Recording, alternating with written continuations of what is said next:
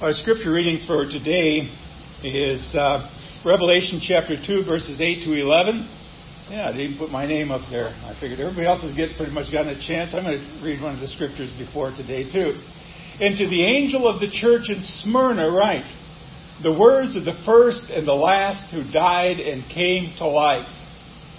I know your tribulation and your poverty, but you are rich, and the slander of those who say that they are Jews and are not but are a synagogue of Satan.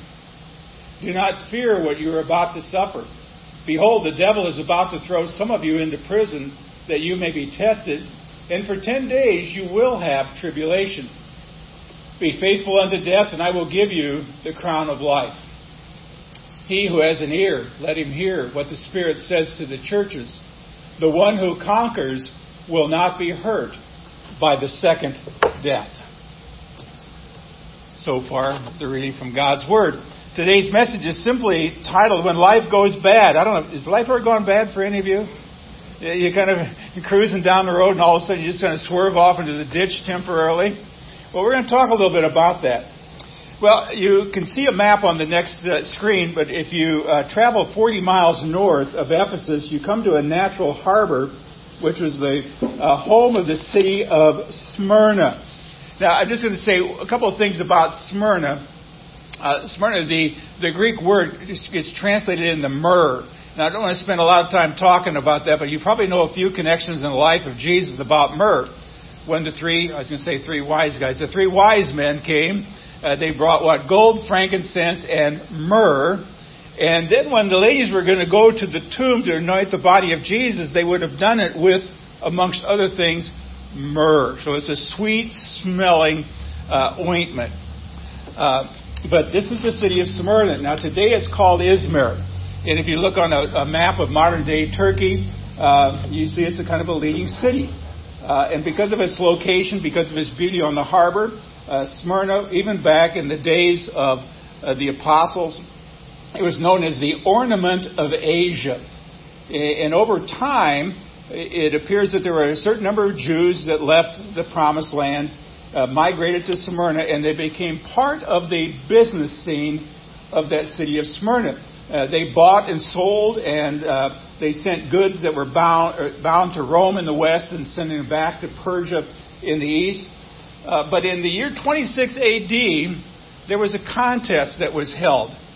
And it was held to determine which city would win the right uh, to build a temple for the worship of Julius Caesar. The guy that they elevated to, well, not just sainthood, but elevated him to the point of being God. And guess who won? It was Smyrna. Uh, Smyrna won to a great pride then as a result uh, uh because of their loyalty to Rome and to Caesar. Now, this thing didn't get built for some time, but this was a place where people worshiped something other than God. And so, because of this prevailing, what we call paganism and uh, the citywide emperor worship, Christians now suddenly uh, found themselves under a lot of unrelenting pressure. And part of this pressure was that once a year, everybody had to kind of gather together and had to publicly declare I don't know if you had to raise your right hand or not, but they had to say, Caesar is Lord. Now, uh, no faithful Christ follower would ever do that. I mean, because we know that it's Jesus is Lord. And so as a result, the believers in Jesus found themselves rather unpopular in their community, uh, and they were continually criticized. And so to live in Smyrna uh, meant that you were in the hotbed of Caesar worship and pagan sacrifice. And as a result, well, you had all kinds of disadvantages uh, there. Uh, now we should note that Smyrna is only one out of two of these seven churches that uh, our Lord has no words of rebuke. Uh, the other one is Philadelphia. We'll get to that one. And some of you would say, well, Philadelphia makes sense. The Greek is what? Philadelphos, the city of brotherly love. It must have been a pretty great place. But the silence of the Lord in the midst of the suffering here uh, you know, is striking when you consider the really harsh words. And next week, Pergamum, there's some really harsh words there. It's not because of any false sympathy that our Lord has from rebuking them, but there's a, a deeper reality here because he's talking to a bunch of people who are literally suffering uh, for their faith. What's happening is their suffering actually made their faith stronger. It had stripped them of like everything except Jesus himself. So here is a church that is in deep weeds. This is a church that's in trouble. Uh, their enemies clearly have an, have an upper hand. Uh, and seeing the beleaguered um, people at Smyrna, Jesus has nothing negative to say about them. Now, this letter is going to tell us something not only about the church in Smyrna, but I want to suggest it's going to talk about the church called Restore, and it's even much more about what it says about the Lord that you and I worship. So today, through just these few little verses, uh, we're going to find much to encourage our own struggles, whatever they may be. We are still a fledgling organization. There's still a certain amount of struggles we go through, as do most churches that are faithful to the gospel. We have the same thing that happens in our own personal lives. So here's the very first thing I want you to know about this, and that's that Jesus knows your trouble. I don't know if any of you are in trouble today or not. If you got troubles today, well, Jesus knows them. And that word afflictions, it says, uh, he knows your afflictions or tribulations in verse 8, doesn't describe ordinary troubles of life. It was often used as a word to describe a man who was literally being crushed by a massive boulder. So that changes that word a little bit. So when the sky falls in, when it seems like all hope is gone in your life, when darkness kind of surrounds you and when the enemy seems to be kind of closing in, Jesus says, I understand. I know your afflictions. I know your distress. I know your tribulation. And he would say that to you and to me, to this place, to anybody who's a Christ follower. Now, when I read that, I think of suffering believers today. Uh, some of you know I've been involved with Christ for India for many years. In fact, I'm serving again as vice president of the board. And we continually get reports of what's going on, particularly in, in northeast uh, India, where the Hindus and the Muslims are chasing believers out of their churches into the forest, burning down their churches, destroying their homes. That's happening. Having had some past experience in Nigeria, I still keep up with a couple of people there, and I read about these stories where in Nigeria, believers in villages are attacked and um, hacked to death literally by fanatical Muslims. And this happens every day, and it has been really since the beginning of time. Adam and Eve, Cain and Abel, guess what? Somebody didn't like sacrifices, what was going on. Somebody rose up against and killed someone, his own brother, who was offering a valid sacrifice to his Lord. See, God knows your trouble. Here's the second thing you need to know is that He also knows your poverty. In verse 9, He says, I know your poverty. And, that uh, word can mean beggary or destitution. I, know how you guys are begging. You guys are, are literally destitute. And then He adds, but you're rich. Isn't that interesting? That is rich. That's what probably says. Now, these words are literal. They're, they're not metaphorical here. Christians in Smyrna were evidently now, after oppression, because they would not worship Julius Caesar, had been forced to the lower rungs in the economic ladder. If they had once been very wealthy, where they could ship goods to Rome and to Persia, those days were long gone. Uh, no doubt many had lost their jobs because they wouldn't stand up and say, Hail Caesar, or Caesar is Lord. Um, so, to these poverty stricken Christ followers, Jesus said, but you're rich. You're rich. Now, somebody could probably read this and say, Is Jesus making fun of these people? Is Jesus mocking them?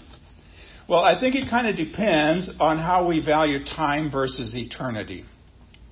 See, if this life is all that matters, then these words of Jesus are nothing more than what I'd call pious piffle, pious nonsense. I mean, what good is it to say to somebody who you're rich when you know they're starving on the streets? But we need to remember a couple of things, and I think I have these on the screen. Uh, that, first of all, no man who knows Jesus is ever truly poor. And the second thing is, maybe I don't have them on the screen, but no man without Jesus, uh, no man without Jesus is ever truly rich. See, it's kind of foolish for us to think that the little bit we kind of amass in this life matters in eternity. I mean, you can't take it with you I mean, we've all heard that before. I mean, with the God who makes, who's made all the stars and knows the names of all the stars, uh, is he is he impressed by your house or your cars or the clothes you wear or the little toys that you kind of gather together? Uh, see, he knows your poverty. He knows your riches. Uh, he sees your faith lived out in hard times. Uh, he knows the prayers you pray as tears are running down your face. He hears your desperate cries for help, whatever that may be. And yet, oddly enough, these hated Christians in Smyrna were the richest people in town. Now, years ago, I, I heard, heard it expressed this way. Maybe you've heard this, this statement before, but it goes this way You'll never know if Jesus is all you need unless Jesus is all you have. And when Jesus is all you have, then you will discover that Jesus is all you need. I've used that in sermons, I think, for any number of years.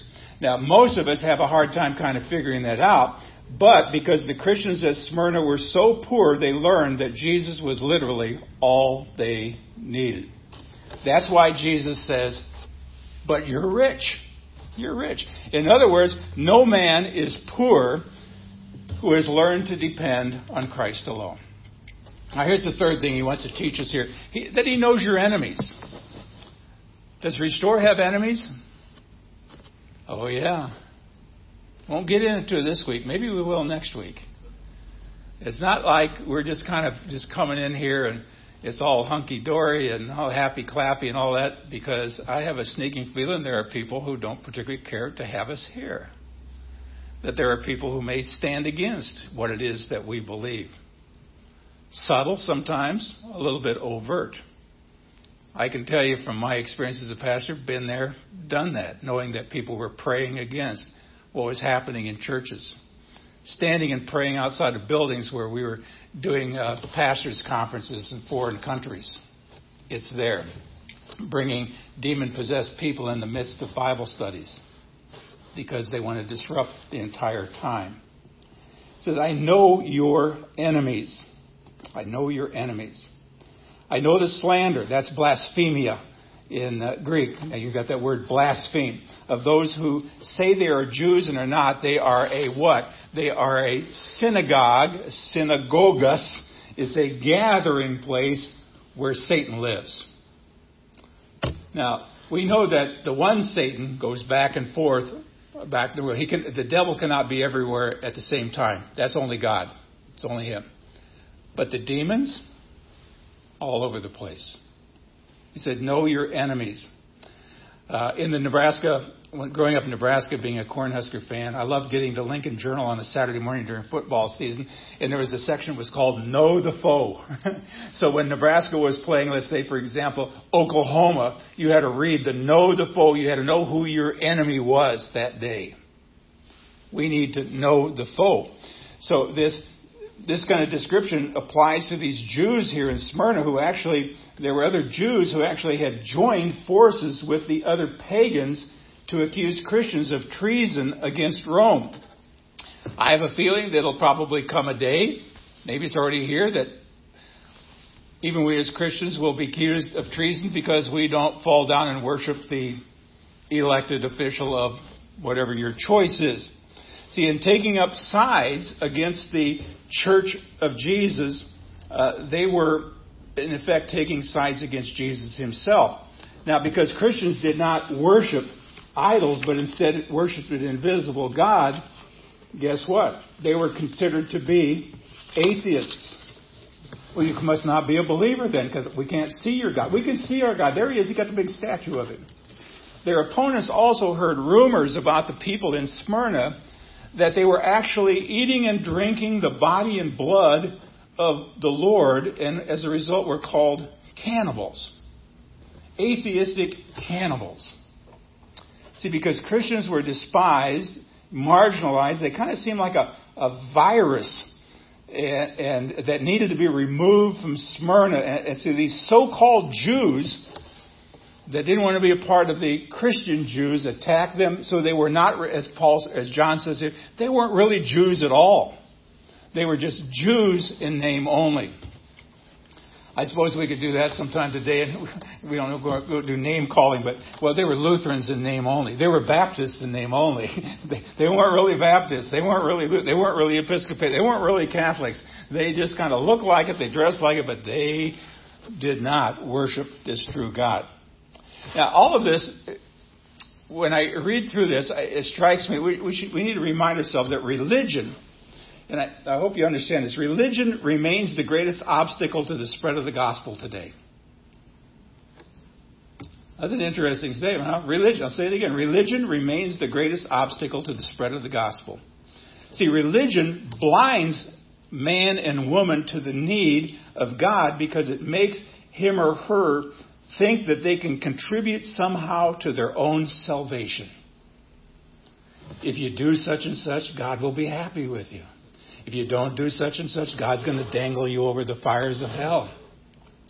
See, millions of people today in our world have a religion that's based on superstition. Uh, they put their trust in some outward factor as their hope for heaven, and some people will someday be sadly disappointed. Others trust, and I know people like this, they trust in what I'd call inherited religion. You know, daddy was an elder. Oh, my dad was a pastor. Uh, Mama was a Sunday school teacher. Well, good for them. That's not your ticket into heaven. Uh, they act as if salvation is something you inherit, like the color of your eyes or your, your skin. But it just doesn't work that way. Nobody else can believe for you. Uh, you have to believe for yourself, particularly if you desire to be with the Lord in heaven someday. So never be surprised when religious people hate you. And um, Think about it this way. After all, they hated Jesus. In fact, they hated him enough to kill him. And there are people in the world today who know because you know Jesus, they'll hate you and they'll kill you in the same way. That's why here's our fourth point here. Jesus says, Do not fear. Well, you hear about all of this stuff and you go, Well, I am kind of shaking in my boots a little bit. But here's verse, verse 10. Do not be afraid of what you're about to suffer. I tell you, the devil, diabolos, a slanderer is that word, will put some of you in prison to test you, and you will suffer persecution for 10 days. Now, we'll get to 10 days here a little bit to talk about exactly what that means, but there are at least three things I think we can learn from this verse. Uh, one of these things is simply this our Lord has a perfect knowledge of all that's about to happen. Surprises actually do not happen. Uh, there's never been a day in heaven where God goes, Whoa, I never saw that one before. I, oh, man, where'd that come from? No, He knows everything. Uh, the other thing is the Lord sometimes allows the devil to attack us severely. I don't know if you've ever felt like you were under demonic oppression, or you feel like Satan is attacking you. It happens. And the third thing is our sufferings are limited by the Lord. Now, we may suffer in this world for being a Christ follower, but the Lord knows where the limits are for you. He's got those limits set. See, Jesus tells this church here at Smyrna that the severe persecution will last for 10 days. Now, you can take this, and Bible commentators are going to go back and forth. You can either take this uh, figuratively, 10 days meaning like for a period of time, or it could be indefinite, it could be literal. Some people think, well, you know, 10 days, that doesn't sound so bad. I think I could suck it up and deal with that. But, but see how you feel after you've been fired because of your faith. You know, when you've been beaten or when your house is robbed or your wife is abused or your kids are attacked at school. I mean, would 10 days seem a small period of time to suffer then? See, some of you perhaps have been kind of in the furnace of affliction for longer than 10 days at different times in your life. There's been a lot of suffering over a period of time. Uh, well, would it seem small then? Uh, for some people, they've suffered in life more than 10 days. Maybe it's been 10 years. For some, just a lifetime. And, you know, even after all of these years of ministry for myself, I, I freely confess I can't explain why some people seem to suffer more than other people. You know people like that. I know people like that. I don't profess to know why it is. Now, while I while I agree with Scripture where where where it says, you know, into each life a little rain must fall, uh, some folks seem to be living in a perpetual monsoon. But after kind of thinking about this for a long time, I've kind of concluded that our speculations about what that means are just that. They're just speculations. They don't really help us much. But we need to rest our soul on some place. And one place I rest my soul when I don't understand things is in 1 Corinthians 10:13, where it talks about how we cannot be tempted beyond that which we are able to bear. That God always gives us strength to deal with whatever problem comes in our life. See, the God who made each and every one of you, all the way from Anthony over to Nancy, He knows your limits. Jeff, He knows your limits. Ed, He knows your limits. And sometimes we get sorely tried over a period of time, Bo, with, with government agencies that make it difficult to get husband and wife together.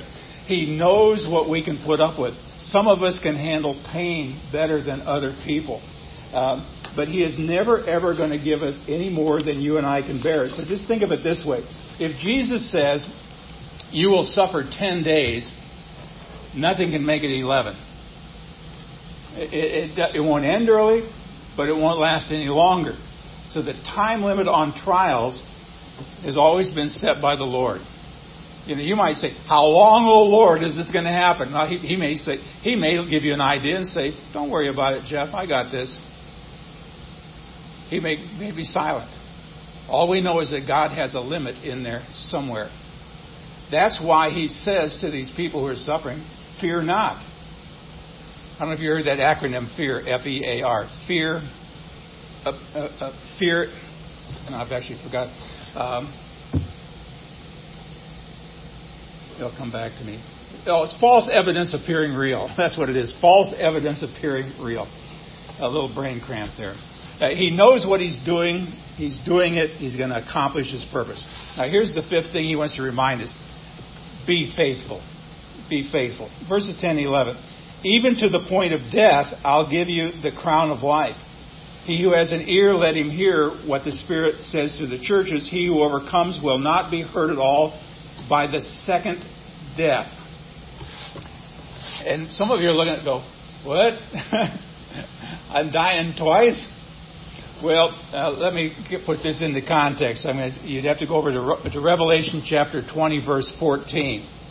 And in Revelation 20, verse 14, it says, And death and Hades were thrown into the lake of fire.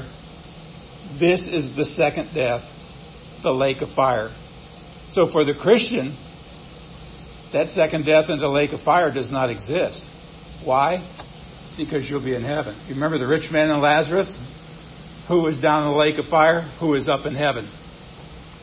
See, this is, this is one important fact we must not miss. I mean, Jesus never promises to remove trials in our life. Uh, he never said to the church at Smyrna, just believe in me and everything will be better. Um, I hate to put it this way, but you know, Jesus was not a prosperity gospel preacher. And I'm going to pick on the prosperity gospel, but that heresy's infected the church worldwide and created a generation of Christians who are materialistic and worldly and spiritually anemic. That's why that's because they have no theology of suffering. They're not ready when suffering comes. See, because if you actually believe uh, you can have your best life now, well, man, when struggles come around, they don't know what to do with that kind of nonsense. See, Jesus is never has never said, I've read enough of the Bible, read it through many times. He's never says, believe in me and I'll give you an easy life he says, Be faithful unto death, and I will give you a crown of life. Now, so no doubt many believers living in Smyrna uh, paid the ultimate price by losing their life. Uh, having followed Jesus, they just simply followed him in death. Death. So it's against this background we see the importance of Christ's title for himself here in verse 8. He says, These are the words of him who is the first and the last, the Alpha and the Omega who came to, uh, who died and came to life again. Now, the first and the last, the Alpha and the Omega, is recorded in Romans, or not Romans, but in Revelation chapter 1, uh, verses 17 and 18. When I saw him, I fell at his feet. This is John revealing what he sees in heaven. When I saw the Lord, I fell at his feet as though dead, but he laid his right hand on me, saying, Fear not, I am the first and last and the living one. I died, and behold, I'm alive forevermore, and I hold the keys of death and Hades. In other words, what we have happening here is Jesus is the Lord of extremes. He was there at the beginning. In the beginning, God created the heavens and earth. Lo, I'll be with you always, even to the end of this age. Uh, because he conquered death, death can't conquer us. Some of you may uh, know the name Max Lucado. He's written a lot of really great books. I've read a number of his books over the years. He's a great gospel preacher who passed away a few years ago. In uh, one of the articles that he, he wrote towards the end of his life when he was suffering, uh, he said, In heaven, we're going to remember the day we died with the same fondness we remember graduation days. Remember how happy you were when you got out of high school, or grade school, or college, or finished your doctorate or whatever? I'm done. Yeah, death is just graduation day. Uh, you know, many Christians today. Uh, I'm going to talk a little bit about another. How many of you ever heard of Polycarp? Some of you think that that's Greek for many fish, but it's not.